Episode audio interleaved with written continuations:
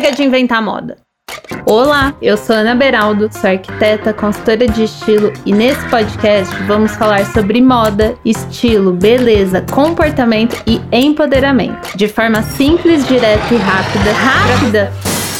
Tá louca? Esse assunto dá muito pano pra manga.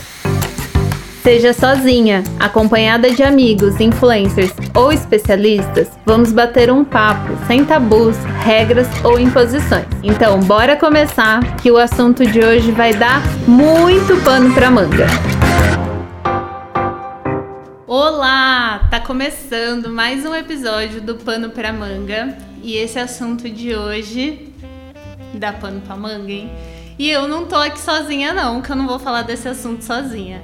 Quem tá comigo é a Andréia Lopes. Prazer, bem-vinda. Oi, Ana, muito obrigada pelo convite. Andréia, quero que você conte quem é você na fila do pão, se apresente para todo mundo te conhecer. Eu sou a Andréia, trabalhei com publicidade e propaganda uma época, sempre gostei de moda, fiz uma transição de carreira, comecei a trabalhar no varejo de moda com visual merchandising, conheci bem como funcionava o varejo e sempre curti consultoria de estilo chegou um momento que eu queria trabalhar mais com pessoas e ajudar mais as pessoas a se conhecerem identidade, aprender a comprar do que na verdade, né, incentivar o consumo em massa, que era muito o que eu fazia por meio do visual merchandising. É muito legal dentro da forma como a gente vê a consultoria pensar não só a imagem, né? mas o consumo. E é, é bem o tema de hoje, né? O consumo consciente e também a questão social envolvida atrás disso, porque a gente fala muito quando se fala em consumo consciente na questão ambiental, né? E dando como solução para a sustentabilidade consumir do pequeno produtor, é, algodão orgânico. E a gente sabe que nem sempre isso é possível. Como você vê, como você aborda essa questão? É, normalmente quando eu vejo as pessoas perguntando, ai, como é que eu faço para consumir? Eu quero consumir sustentável, o que, que eu faço na moda? E a gente escuta bastante isso, né? Compra do pequeno produtor e tudo mais, mas a gente tem que pensar que se, por exemplo, você hoje tem um salário acima de R$ 5.200, você já faz parte, você faz parte dos 10% das pessoas mais ricas do Brasil. Então, quando a gente fala de um produto de pequeno produtor, de uma peça que é sustentável, ela vai valer, vamos supor, uma blusa, uns 250 reais, e a gente sabe que ela vale isso porque ela vale isso. E se você não tem um salário acima de 5 mil reais, muito provavelmente você não vai poder pagar 300 reais numa blusa. Então, quando a gente traz isso de solução, a gente está tendo uma visão um pouco elitizada. Porque com 10% da população a gente não vai resolver o problema ambiental né, do Brasil, no caso que a gente está falando a gente está trazendo uma não é uma solução, está trazendo uma opção, né, para quem pode pagar. Consumir dessa forma, partindo do princípio de que se todo mundo conseguisse, né, e, por exemplo, a produção de algodão, o Brasil é o segundo país que mais produz algodão no mundo. Se fosse para a gente produzir algodão orgânico, né, que é também uma bandeira levantada. Uhum para produzir esse tipo de peça, a gente também não daria conta. É, a gente teria que. A gente ia ter que precisar de não sei quantos milhões de hectares a mais, não sei se são milhões ou mil, mas enfim, acho que teria que dobrar.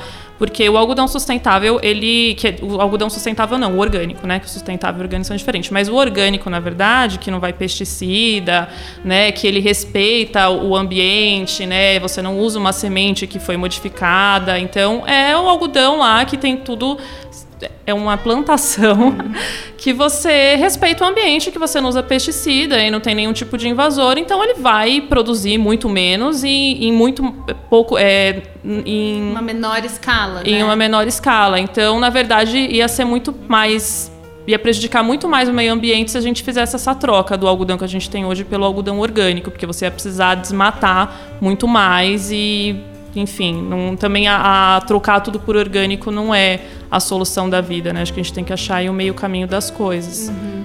Não, e pensar que mesmo no, no para quem ganha 5 mil de salário, imaginar uma peça de 250 reais corresponde a 5% do salário dessa pessoa, que já é um valor alto, Sim. considerando uma pessoa que já faz parte dos 10% mais né, ricas né, do Brasil, ricas, né?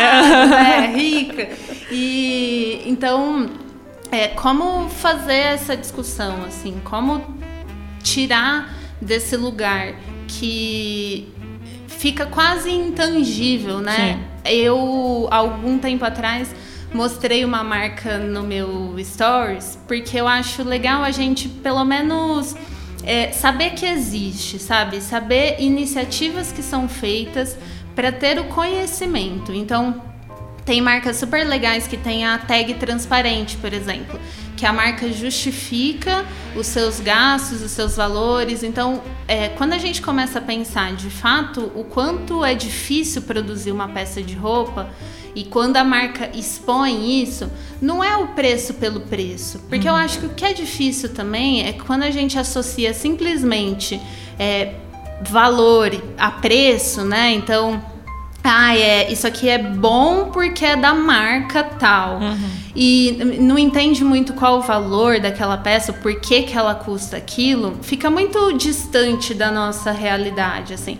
Então, por que pagar é, 500 reais numa calça se às vezes eu encontro uma que é parecida a 80 reais, é, sei lá. Reais. E aqui a gente está falando valores muito de forma hipotética, porque também o que é caro e barato varia muito, né? Depende muito de caso para caso. Mas eu mostrei uma marca e aí eu falava, olha, é, para o tecido custa tanto, para fazer o aviamento tanto, embalagem tanto marketing tanto. E Pagar aí... justamente as costureiras, né? Exato. E aí, no fim, o valor da peça, o que a gente entende como lucro, era uma parte pequena. E aí, uma seguidora pediu para eu indicar, então, marcas que eu é, recomendava, assim, né? Que eu via como sendo conscientes. E aí eu falei para ela, eu não consigo comprar dessas uhum. marcas eu não vou indicar porque eu também nunca fui, eu não, eu não conheço o tecido, é, eu, indi eu coloquei mais a título de curiosidade. Foi onde eu indiquei os brechós. Uhum. Que aí brechós eu conheço, eu né, conheço as donas, me relaciono e tudo mais. Então, não, não é nem porque eu sou consultora, e aí eu não sei, você consegue? Você tem uma, roupas de marcas? Não, eu tô de brechó hoje, por exemplo. eu não tenho roupa, né? Não, não, hoje eu não posso, não tenho condições de comprar, e até por isso que eu falo, acho que a gente tem que trazer outros tipos de soluções que não seja só a compra do pequeno produtor. Eu gostaria de comprar, comprar do pequeno produtor, eu gostaria, mas eu acho que a gente tem que ter consciência do porquê que, por exemplo, a blusinha de R$29,90 custa R$29,90, porque o fast fashion ele normalizou a roupa custar tão barato. E as pessoas, acho que elas não param para pensar que aquela roupa ela foi costurada, um dia ela foi planta, um dia ela foi tingida. E cara, como que essa roupa passou por todos esses processos? Às vezes ela vem lá da China. Uhum. Como que ela chega tão barata em mim, né? Então, hoje eu prefiro saber, né, como que eu compro um tipo de material que é adequado para o meu estilo de vida. Tô falando, por exemplo, a uma pessoa que não pode é, chegar em casa e lavar a roupa na mão ela vai precisar usar poliéster, porque uhum. ela vai tacar na máquina. Então não dá pra falar que o poliéster é o vilão do mundo. Então hoje eu sei quais são os materiais que fazem parte do meu estilo de vida, como eu cuido disso, porque eu sou a pessoa que tira uma hora da minha vida e eu vou pro tanque lavar roupa. Eu sou assim desde adolescente, porque eu não podia ter muita roupa. Então o que eu tinha eu queria que durasse muito. Então não dava para pôr na máquina. Minha mãe falava: Ó, oh, separa aí o que você vai lavar na mão e eu lavava na mão. Então não tenho condições e eu uso de outras maneiras uhum. para ter um consumo mais sustentável e consciente, porque eu não posso comprar do pequeno produtor, mas eu tenho consciência do que tem atrás de uma produção de roupa. Então eu quero ter um consumo é, mais respeitoso uhum. com quem participou de todo esse processo, sabe? É porque se todo todo consumo todo consumo vai gerar impacto. Sim. Né? Não adianta Sim. a gente achar também que ai, porque eu consumo da loja tal, eu como de loja tal, no seu, meu restaurante é só que a gente não está gerando impacto. É que Vamos eu lavei minha mão, né? Tô, é. Não faço parte disso. Vamos lembrar que somos 7 bilhões de pessoas no mundo. Sim. E isso também o impacto que isso gera quando a pessoa ah, come assim, compra não sei o quê, mas troca lá seu iPhone todo ano. Sim. Então, pensar o consumo consciente é muito mais pensar não só é, tornando vilão fast fashion, poliéster. poliéster ou qualquer coisa assim, mas deixar de consumir de, com essa mentalidade fast fashion, Isso. que é, é ir comprar de aos montes simplesmente porque é barato e, e comprar sem pensar. Então, da forma como eu gosto de pensar, é pensar descobrir o próprio estilo ajuda muito a gente a comprar Total. de uma forma mais consciente. E ajuda muito a gente a ter uma independência financeira, né? Porque sempre recai sobre a mulher Sim. a questão da compra. Sim. Eu nunca tinha feito um plano de estilo para homem. E aí eu, um amigo esses dias me pediu e eu falei, bora, vamos tentar. E é muito louco, né? Porque eu entrei, é mais ou menos um tipo de calça, um tipo de short, mais ou menos o mesmo tipo de camiseta. Não tem essa diversidade que tem para mulher e não tem essa é, essa coisa das estações, da, sabe, tendência. Da, da, tendência, né? E é, é muita coisa que muda e muita coisa que recai sobre ah, se você não estiver comprando algo novo, você não está na moda. É. E também essa insegurança de não estar na moda, né? Isso é uma coisa que é muito. Quando eu vou atender, a pessoa fica, ah, mas isso aqui tá na moda? E aí, é, gente, assim, não, não, se a gente ficar tentando acompanhar a moda, uma que você tem, vai ter um armário de, de estação, uhum. outra que você vai viver para pagar blusinha, assim, sabe? Eu tava até conversando com você, já chegou um momento na minha vida que eu me endividei muito por conta disso, você tá falando de, né, da independência financeira e tudo mais. E assim, mulher gasta metade do salário real, metade do salário com beleza e com roupa, sendo que a mulher já ganha 20% a menos do que o homem, enquanto o homem gasta 1% do salário dele. Então, se não é só pela função ambiental, a gente também tem que pensar na questão da independência financeira da mulher. Enquanto a gente podia também estar tá lá estudando, podia estar tá correndo atrás de outras coisas, podia estar tá comprando as nossas propriedades, a gente está se endividando em função de roupa e de beleza, e isso é muito bem planejado, né? Isso é focado e direcionado na mulher justamente para ter essa discrepância de crescimento de um gênero para o outro. Então, eu mesma já fui super endividada por causa de roupa e a consultoria de estilo foi para mim um divisor de águas de entender além, né, de, nossa, tô guarda agora eu consigo ter dinheiro, de entender o que, que vale a pena eu colocar o meu dinheiro, por que, que eu vou ter isso no meu armário, para ter aquele sentimento de frustração depois, ficar com aquela peça parada e não sabendo mais o que fazer com aquilo, sabe? Uhum. E aí eu não preciso hoje gastar 300 reais numa blusa para me sentir melhor com o meu consumo, porque eu sei o que eu estou consumindo e por que eu estou consumindo, né? Sim.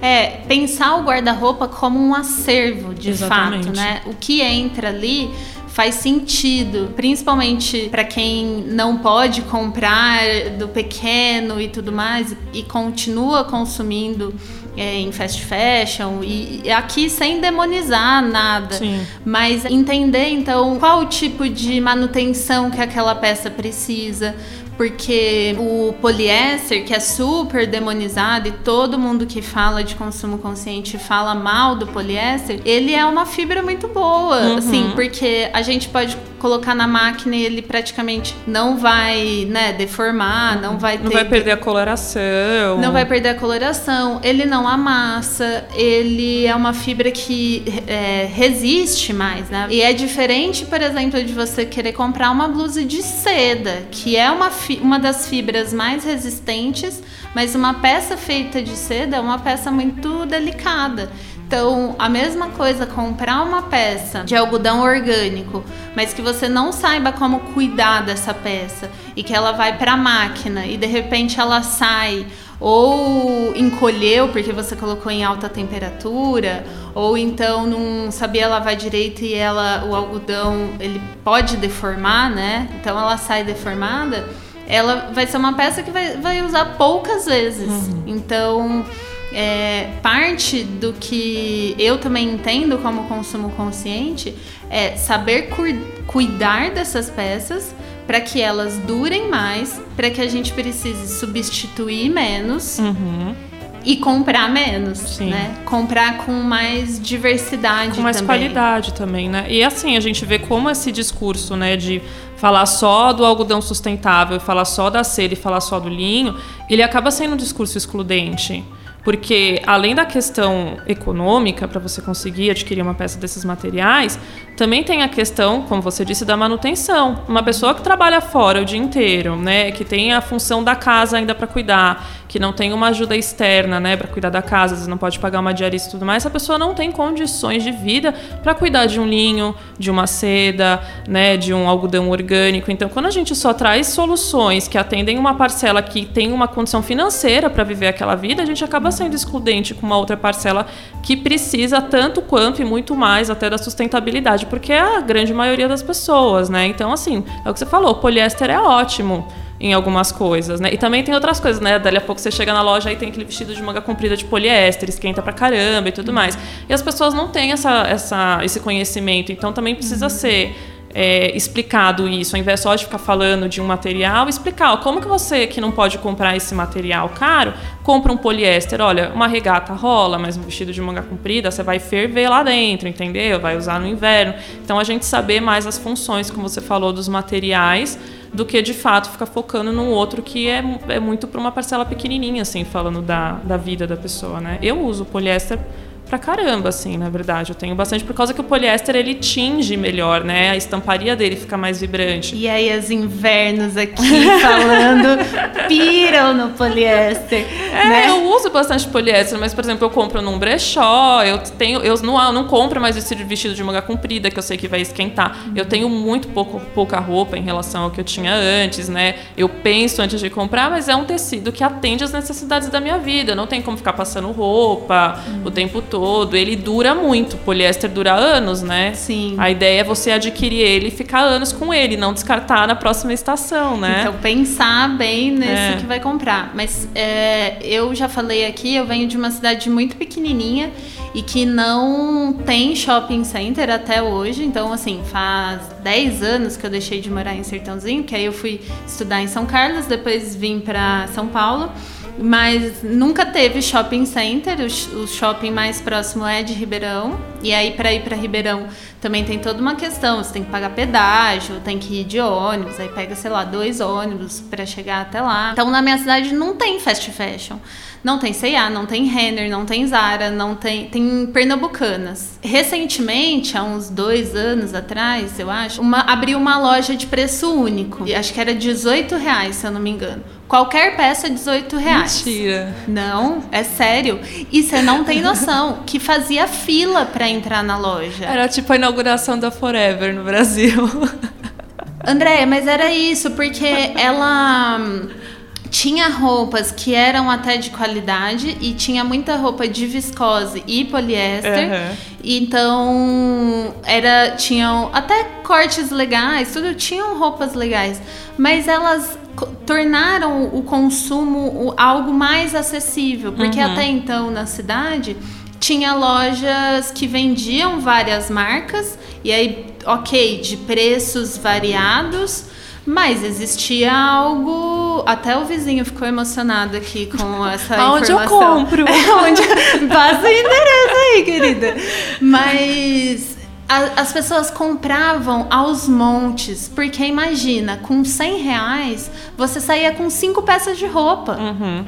Coisa que antes você não comprava, sei lá, uma calça. Só que ao mesmo tempo isso trouxe um, uma questão porque toda semana elas traziam novidades toda semana. E aí eu não tô falando mês, eu não tô falando. A, a coisa era muito mais rápida. Então, era tão acessível que ir ao centro, comprar uma blusa e ir para casa toda feliz por ter comprado uma blusa nova, ficou a 20 reais de distância. Uhum.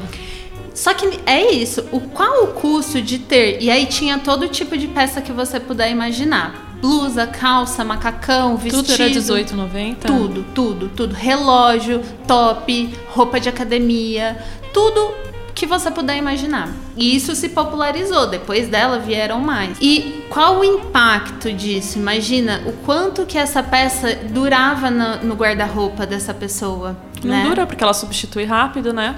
Ela substitui rápido, a gente não pensa o que de fato a gente está precisando comprar, uhum. porque é só pelo prazer da compra, né? Uhum. A compra associada muito a um prazer. E foi muito louco viver isso, assim, de desse boom dessas lojas. De... É um fast fashion, né? É meio que fast fashion lá do interior. Porque eu tava conversando com uma colega esses dias, ela falou assim para mim, ó, blusa eu não pago caro, Calça eu pago. Quando eu viajo para fora, eu pago, compro leves, nananã, porque dura. Mas blusa eu vou trocar rápido. E aí a pessoa, ela sabe que a blusa é tão barata, que é isso. Eu vou trocar. Virou uma coisa descartável. O fast fashion fez isso, porque antes do fast fashion não era barato comprar roupa. Uhum. Fast fashion fez isso, tipo, ah, essa a brusinha, né? É a uhum, famosa a brusinha. Então, assim, a minha brusinha eu, eu, troco rápido. E aí eu fiquei lá tentando convencer ela.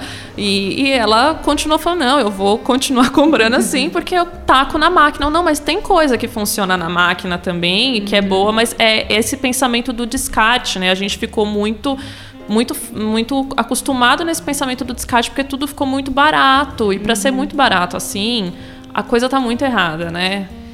É, e uma coisa que eu gosto de pensar é o quanto é barato, porque é algo que cabe no nosso bolso que a gente consegue pagar, ok, é barato. Mas ao mesmo tempo, quando a gente compra sem pensar, é nosso tempo que está indo embora, né? Sim. Porque mesmo que é barato, você está pagando com dinheiro que é, bom, a, espero que seja seu, uhum. ou, ou, não, mas é de alguém, né? Uhum. Se não for seu, é de alguém. Essa pessoa, para conseguir esse dinheiro, ela trabalhou. Uhum. Inclusive, Natália Arcuri me ensinou a fazer o que é chamado custo 100 então, para quem quiser aí fazer o seu custo 100, é quantas horas a gente leva para ganhar 100 reais. Uhum. Então, você vai pegar o seu salário líquido, para quem é autônomo, faz aí uma média de quanto ganha por mês. Pega as horas trabalhadas desse mês, divide então o quanto você ganha pelas horas trabalhadas. Aí você vai chegar num valor da sua hora de trabalho. Se alguém ganha 20 reais a hora de trabalho, para ganhar 100 reais você demoraria 5 horas. Então, para ganhar, para comprar uma blusa de 100 reais ou de 200 reais, você teria que trabalhar 10 horas. E quando a gente começa a pensar em relação a tempo, você fala, gente, são 10 horas da minha vida, 10 horas de trabalho que está indo em uma blusa. Então, relativizar preço em relação a tempo é algo que me ajuda muito também a pensar quanto eu preciso trabalhar para comprar essa peça que uhum. custa X, que custa e quanto tempo ela vai ficar no meu guarda-roupa. Porque esse valor que a gente pagou, e aí é muito importante a gente também falar a diferença entre preço e valor, né? uhum. né? Isso vai se dissolver conforme a quantidade de tempo que essa peça vai ficar no nosso Total. armário, quantas vezes a gente vai usar aquilo. Porque se for uma peça que é para usar, você pagou 20, você usou uma vez, o valor dela bruto vai ser 20. 20. Agora, se você pagou 100, mas você usa 20 Isso. vezes, a cada vez vai ser 5 é. reais. É. A pessoa fala, ah, eu compro calça cara, mas vale a pena. Então, na verdade, a calça, porque eu uso muito. Então, na verdade, ela não é cara se você Exato. usou demais. E essa reflexão, na verdade, que você fez, eu acho, eu não sei se existe isso, mas me corrige, mas eu acho que seria uma boa solução, por exemplo, de educação para pessoas de baixa renda quando se fala de sustentabilidade. Porque essas pessoas vão continuar comprando de onde elas estão comprando e é lá que elas têm que comprar, porque é onde elas conseguem pagar, conseguem uhum. pagar. Mas existe alguma, você sabe se existe algum movimento ou alguma instituição que leve esse tipo de informação que você me falou agora, por exemplo, de você fazer a conta de quanto tempo que você, né, quanto você ganha por hora e quanto que você está colocando nas suas roupas, para as pessoas terem essa dimensão do quanto elas estão gastando com roupa, que eu acho que isso, na verdade, tem que ser um paralelo da sustentabilidade. As pessoas precisam ter essa consciência financeira, né? Do que, que elas estão gastando na roupa. E isso também ajuda quando a gente fala de sustentável, enfim, de um consumo consciente, a orientar. Você sabe se existe esse tipo de iniciativa? Então, eu Porque não... eu nunca ouvi falar. Então, eu também não conheço nenhuma. Eu sei que a Natália Arcuri é uma defensora da educação financeira no ensino público. Ah, eu também, gente. É, eu também. Tô ali. a vida seria outra.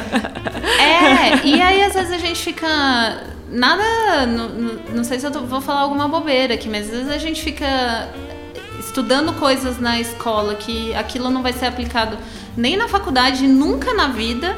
E ok, a gente tem que ter conhecimentos, mas coisas práticas, tipo isso, que vão levar a gente a gastar melhor o nosso dinheiro, a, a diminuir a desigualdade né, uhum. no, no, Brasil, porque a grande questão aqui toda é o grande, a grande diferença de salário Sim. que a gente tem Sim. entre quem tem muito e quem não tem. Uhum. Né? O abismo social ele é muito grande. Uhum. A, a, se a gente contar que 30% das pessoas só têm acesso à internet, uhum. ou alguém te indicando para acessar é, aquilo, alguém te contar que aquilo existe, ninguém chega para você e te conta, né? Ninguém não. vai te informar disso. E eu acho que é isso que falta muito na, no, no, na sustentabilidade da moda, que ela é muito voltada para coisas muito legais, designers estão aí fazendo roupa de garrafa PET, né, materiais inovadores e tudo mais, mas como que a gente sai dessa bolha tão linda e vai e como a gente instrui outras pessoas e mostra né outras possibilidades para elas eu acho que isso por exemplo que você falou é um tipo de coisa que é um caminho de sustentabilidade, porque se você ensina a pessoa a gastar direito, explica que ela está gastando muito, que ela pode ter roupa no armário dela durante tanto tempo, ela vai economizar um dinheiro, a gente está colaborando com o ambiente, uhum. né? Tô falando. Não, uma... tá certíssima. E uma e um pensamento que eu tive, então quando eu era mais nova, né, que minha mãe falava, ó, só de só até a gente só vai comprar algo novo quando acabar de pagar essa parcela. E eu tinha a sensação, então, que quem se vestia bem e quem tinha estilo é só quem tinha dinheiro e quem podia comprar muito. Uhum. E aí, é, eu nunca. Esse, esse, esse pensamento da minha mãe acabou me acompanhando. Então eu nunca fui uma pessoa que fiz compras e me endividei, igual você estava contando que foi o que aconteceu com você. Mas ao mesmo tempo, durante muito tempo, eu pensei que eu não poderia ser estilosa se eu não tivesse dinheiro e se eu não gastasse muito. E a minha meta era conseguir trabalhar para conseguir ter dinheiro para comprar muita roupa. Uhum. Então, o que eu percebo também é quando a pessoa tem algum tipo de ascensão social, algum aumenta um pouco o poder aquisitivo, a gente deixa de comprar onde a gente comprava, por exemplo, brechós, que são já é uma ação sustentável. Sim. E você, é, as pessoas sempre desvalorizam né, a compra em brechó como se fosse alguém que compra mal, não se veste bem, e aí muda a mentalidade, vai para a mentalidade de comprar muito, uhum. Porque ela foi privada Exatamente. muito tempo da vida dela. Então, acho que a forma de pensar uma sustentabilidade é pensar que é, o consumo não, né, o vestir bem, o ter estilo ou se sentir bem, não está em comprar muito mas em como comprar. Como comprar, é. E essa coisa do brechó que você falou, é, eu escuto muito isso, ah, mas Fala, por que, que você não fala, por exemplo, para quem não tem condições de comprar em brechó? Porque foi exatamente o que você falou nem sempre é justo. Teve, tem gente. É, a, é um privilégio você escolher comprar em brechó ou não. Né? Uhum. Você ter a escolha de comprar ou não em brechó é um privilégio. Tem gente que só compra em brechó porque não tem como comprar em outro lugar. E a partir do momento que essa pessoa cresce né, financeiramente, ela quer ter algo novo, é o que ela quer ter. Né? Todo mundo ostenta alguma coisa. Tem gente que ostenta poder escolher ter uma vida simples, porque a pessoa pode escolher, e tem gente que ostenta que agora que eu posso ter dinheiro, eu quero ter algo novo. Então, assim, a pessoa tá, aprender a comprar né, esse algo novo, é muito melhor do que a gente virar para essa pessoa e falar: não, você só vai comprar em brechó porque é o melhor caminho para você. E brechó é um ótimo caminho, porque sustentável para mim é o que já está no mundo. Uhum. E tem roupa pra caramba no mundo. E se todo mundo comprasse de brechó, seria incrível. né? Mas enfim, a gente sabe que não é bem assim que acontece. Então, é um caminho, mas a gente tem que pensar também nessas outras coisas, como você falou. A pessoa cresceu, ela quer comprar, ela quer ter uma coisinha nova, sabe? Uhum. Ela quer ter uma blusa. Eu tinha isso também que você falou de achar que só se eu gastasse muito eu ia ser muito estilosa. E eu gastava dinheiro pra caramba com roupa e, né, enfim, me endividei inteira e tudo e mais. E não resolveu, né? E não resolveu.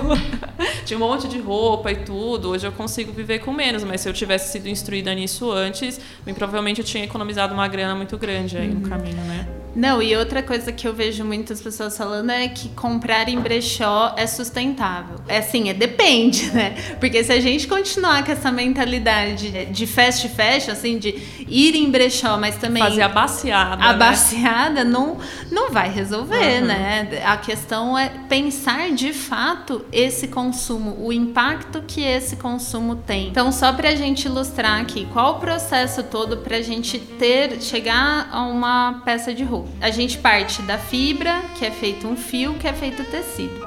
Então a gente tem as fibras naturais, sintéticas e artificiais. A pessoa aqui teve um branco. Então as, as naturais: linho, algodão, seda, lã.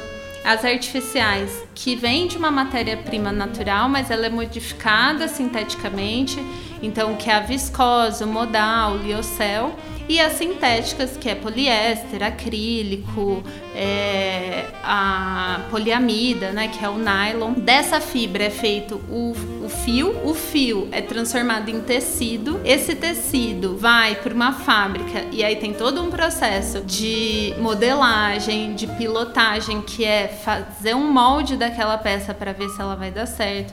Depois tem a confecção. Da confecção vai para a loja, tem a logística toda ali, então tem material, né, embalagem, atendimento, funcionários, tem as costureiras que quando são a maioria das vezes não são bem pagas. Tem né? os, os, catadores de algodão, por exemplo, quando é no caso de uma fibra né, natural. Então, não tem como é, todo mundo estar ganhando bem em uma peça que é, custa R$29,90. E também, lógico, numa fast fashion o valor fica mais acessível pelo montante, né? Sim. Pela quantidade de peças que é produzido. Então, lógico que para um pequeno empreendedor pr produzir menos vai encarecer isso tudo, principalmente se for um processo de estamparia, onde ele tem que mandar fazer uma estampa. Imagine que ele queira uma estampa personalizada.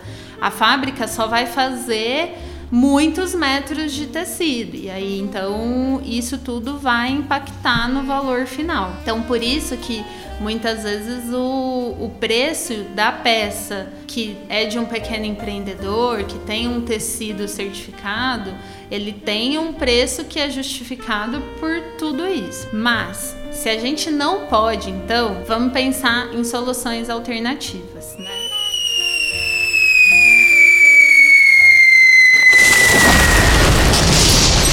Pega essa manga. Mulheres ganham 20% a menos que os homens, com as mesmas qualificações e fazendo os mesmos trabalhos. As mulheres gastam de mais de 54% do salário com produtos de beleza, enquanto o homem gasta cerca de 1%. Quem recebe mais do que R$ 5.214 por mês já está entre os 10% mais ricos do Brasil. No Brasil, de acordo com dados da Prefeitura de São Paulo, estima-se que são produzidas 170 mil toneladas de resíduos têxteis anualmente.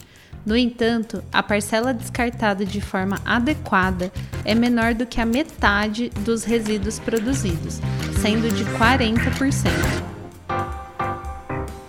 Então vamos lá, Andréia, recapitulando aqui o que a gente falou. Pensar no tipo de vida que você leva. Se você é uma pessoa que chega em casa e vai jogar sua roupa na máquina de lavar, né? Não adianta comprar uma roupa que você sabe que vai dar bolinha, né? Que você sabe que vai estragar, que vai ficar com costura torta. E se você não sabe é, se vai dar bolinha, porque a bolinha, né, o peeling, não necessariamente existe como a gente prevê mas a etiqueta diz muito pra gente sobre a peça. Então, é, olhar a etiqueta e a forma de lavagem, né? A maioria das peças não pode ir na máquina. Por exemplo, viscose, né, que é um tecido que no geral a gente paga barato. Pagou barato é sinônimo de dar menos, ter menos cuidado, né? E a viscose é um tecido que reage muito mal à água. Sim. Então, quando a gente leva a máquina pelo processo todo que ela passa, a chance dela encolher é muito grande. Então, prestar atenção na etiqueta e olhar isso lá na loja. Porque se ela precisa de um processo de manutenção que não cabe na sua vida, não importa que a peça é bonita, ela não vale a pena entrar no armário. E Tem peça que, sei lá, precisa ser lavada a seco.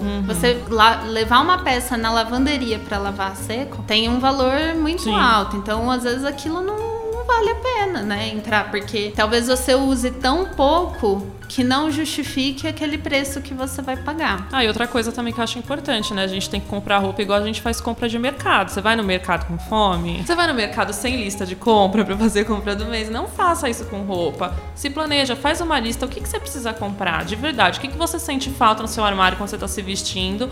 Porque a gente tem a tendência de comprar o que a gente gosta e não o que a gente precisa. E a gente fica com um monte de coisa igual no armário e fica faltando o que precisa. Então, assim, gente, primeiro, se planeje pra comprar roupa. Faz o planejamento igual você faz pra comprar coisa pra tua geladeira, entendeu? Se você só tem o que você gosta na geladeira, né? Eu falo, eu brinco que é vinho e gorgonzola.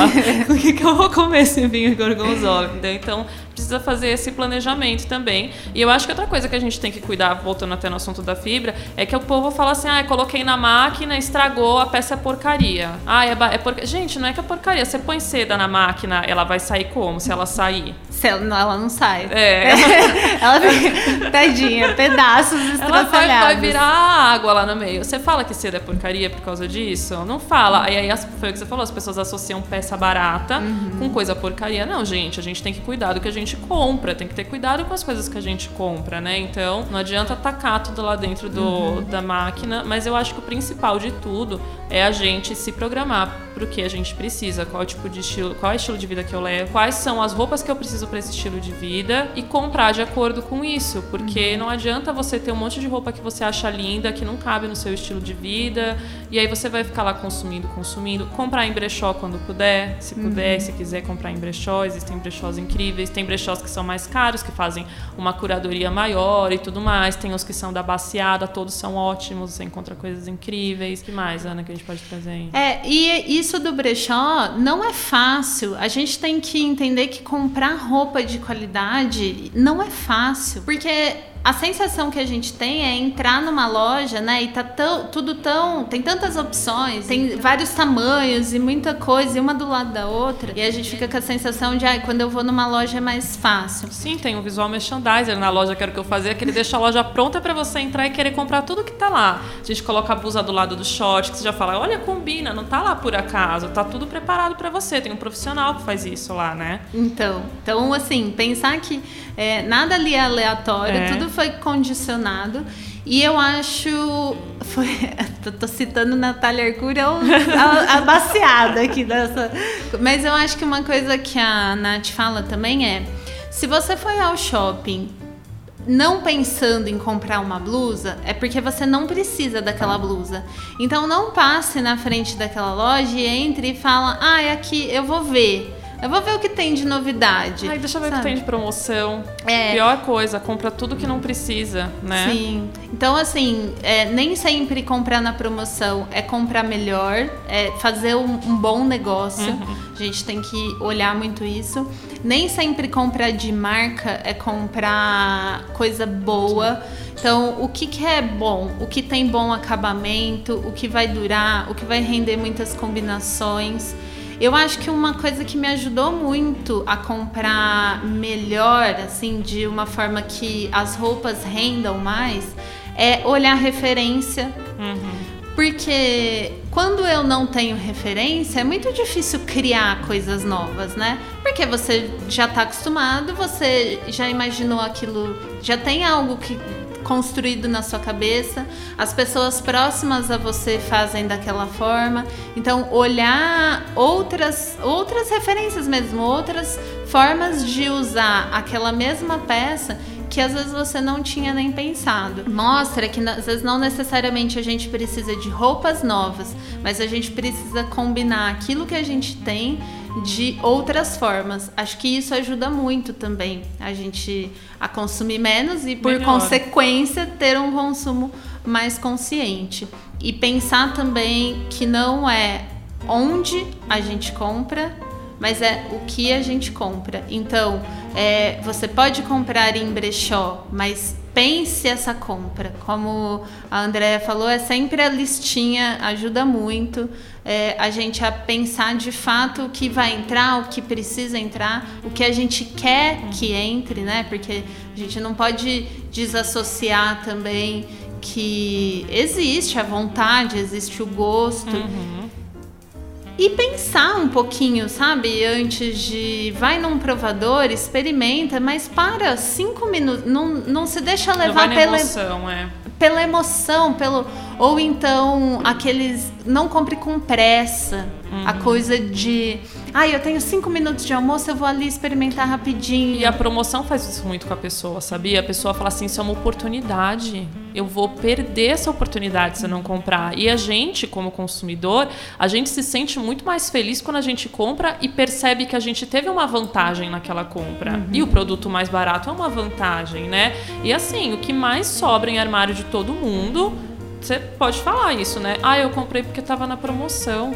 Isso é muito comum, assim, ah, eu comprei porque se sente que você está numa vantagem de alguma coisa, né? Então, hoje, hoje eu sinto muito mais prazer quando eu falo, não vou comprar essa peça. Uhum. Eu fico, nossa, caramba, não comprei. Do que quando eu comprava e depois chegava em casa e falava, ai, não acredito, comprei, sabe? Dinheiro lá foi. 30 uhum. reais, 50 reais, quando você junta dá muita coisa, Sim. né? É, e parar pra fazer essa conta no final do mês. Se não olhar o consumo consciente pelo viés ambiental e tudo mais, olhar pelo viés financeiro, assim, uhum. o quanto que a gente consegue de fato sustentar essa vida, né? uhum. né? Isso, como que a gente vai é, atingir a nossa independência financeira, sair às vezes é, de relacionamentos abusivos. É, um terço das mulheres que sofrem abuso não denunciam seus companheiros porque dependem financeiramente deles. Uhum. Então, consumir de forma consciente não é só consumir de forma ambientalmente consciente, Sim. mas é consumir de forma consciente com, com a gente, mesmo. né? Começando com a gente, é. sem dúvida. E aí, a partir disso, você gera um impacto no planeta e tudo mais. Fora que a gente fala muito do início da cadeia de consumo, que é a hora da compra, mas a gente não fala muito da, do descarte.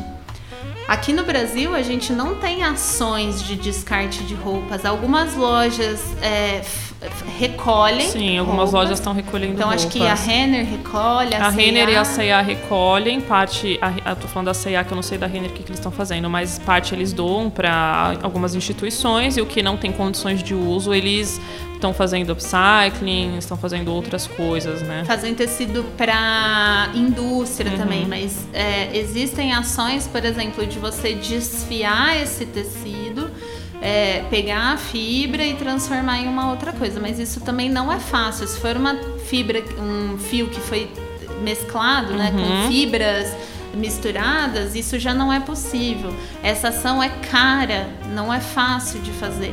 Então, o pós-consumo é ou você leva em algum brechó ou bazar, doa, o que não desresponsabiliza você do seu consumo, porque isso foi produzido, e outra que se não vai para isso, vai para o lixo. E aí aqui no Brasil, 75% do lixo vai para aterros, 25% ainda vai para lixão, a céu aberto, que não é um lixo que não tem tratamento nenhum. É, impacta o solo, né? Contamina o solo. Uhum. Então pensar isso tudo seja pelo viés ambiental, seja pelo econômico, seja pelo social, é importante repensar essa forma que, que foi dado né, o consumo. E quem para quem a gente está dando o nosso dinheiro, né? Uhum. Quando a gente consome dessa forma que quem essas pessoas estão aonde elas estão colocando o dinheiro delas porque quem quem tá ficando rico é, é. o grande empresário, Sim. não a costureira Sim. que tá fazendo a É, para aquela blusa custar tão pouco, alguém ganhou muito pouco para fazer aquilo, né? Então, já que se eu preciso comprar desse lugar, essa é a minha realidade de vida legal, vamos consumir com consciência, porque na verdade é, não dá para responsabilizar só o consumidor, né? As empresas elas precisam mudar a maneira que os tecidos são feitos, a maneira que as coisas são tingidas, a cadeia produtiva tem que mudar, na verdade. Uhum. Isso é precisa mudar para algo mais sustentável, mais ecológico, enfim. Mas enquanto isso não acontece, eu não sei também se isso vai acontecer. A gente precisa fazer a nossa parte, né? E consumir menos para que é, eles percebam, se a gente se fazem isso é porque alguém está consumindo, né? Então a gente precisa reduzir o no, nosso consumo também para isso não continuar acontecendo como acontece. Andréia, muito obrigada pela sua participação, foi incrível. E agora é a hora de você dar o seu arroba, falar para o mundo te conhecer e te seguir, né? Passa aí pra gente. Meu arroba é andreialopes.az e lá eu falo disso que eu falei um pouquinho aqui também, falo de consultoria de estilo, falo de coisas da vida, e é isso Ela aí. tem uma cachorra fofa que parece um lobo guará. É um lobo guará, ela tá valendo 200 reais, gente, a Maia. É, muito, muito obrigada. Bom, o assunto de hoje deu muito pano para manga e tenho certeza que pode render ainda muito mais.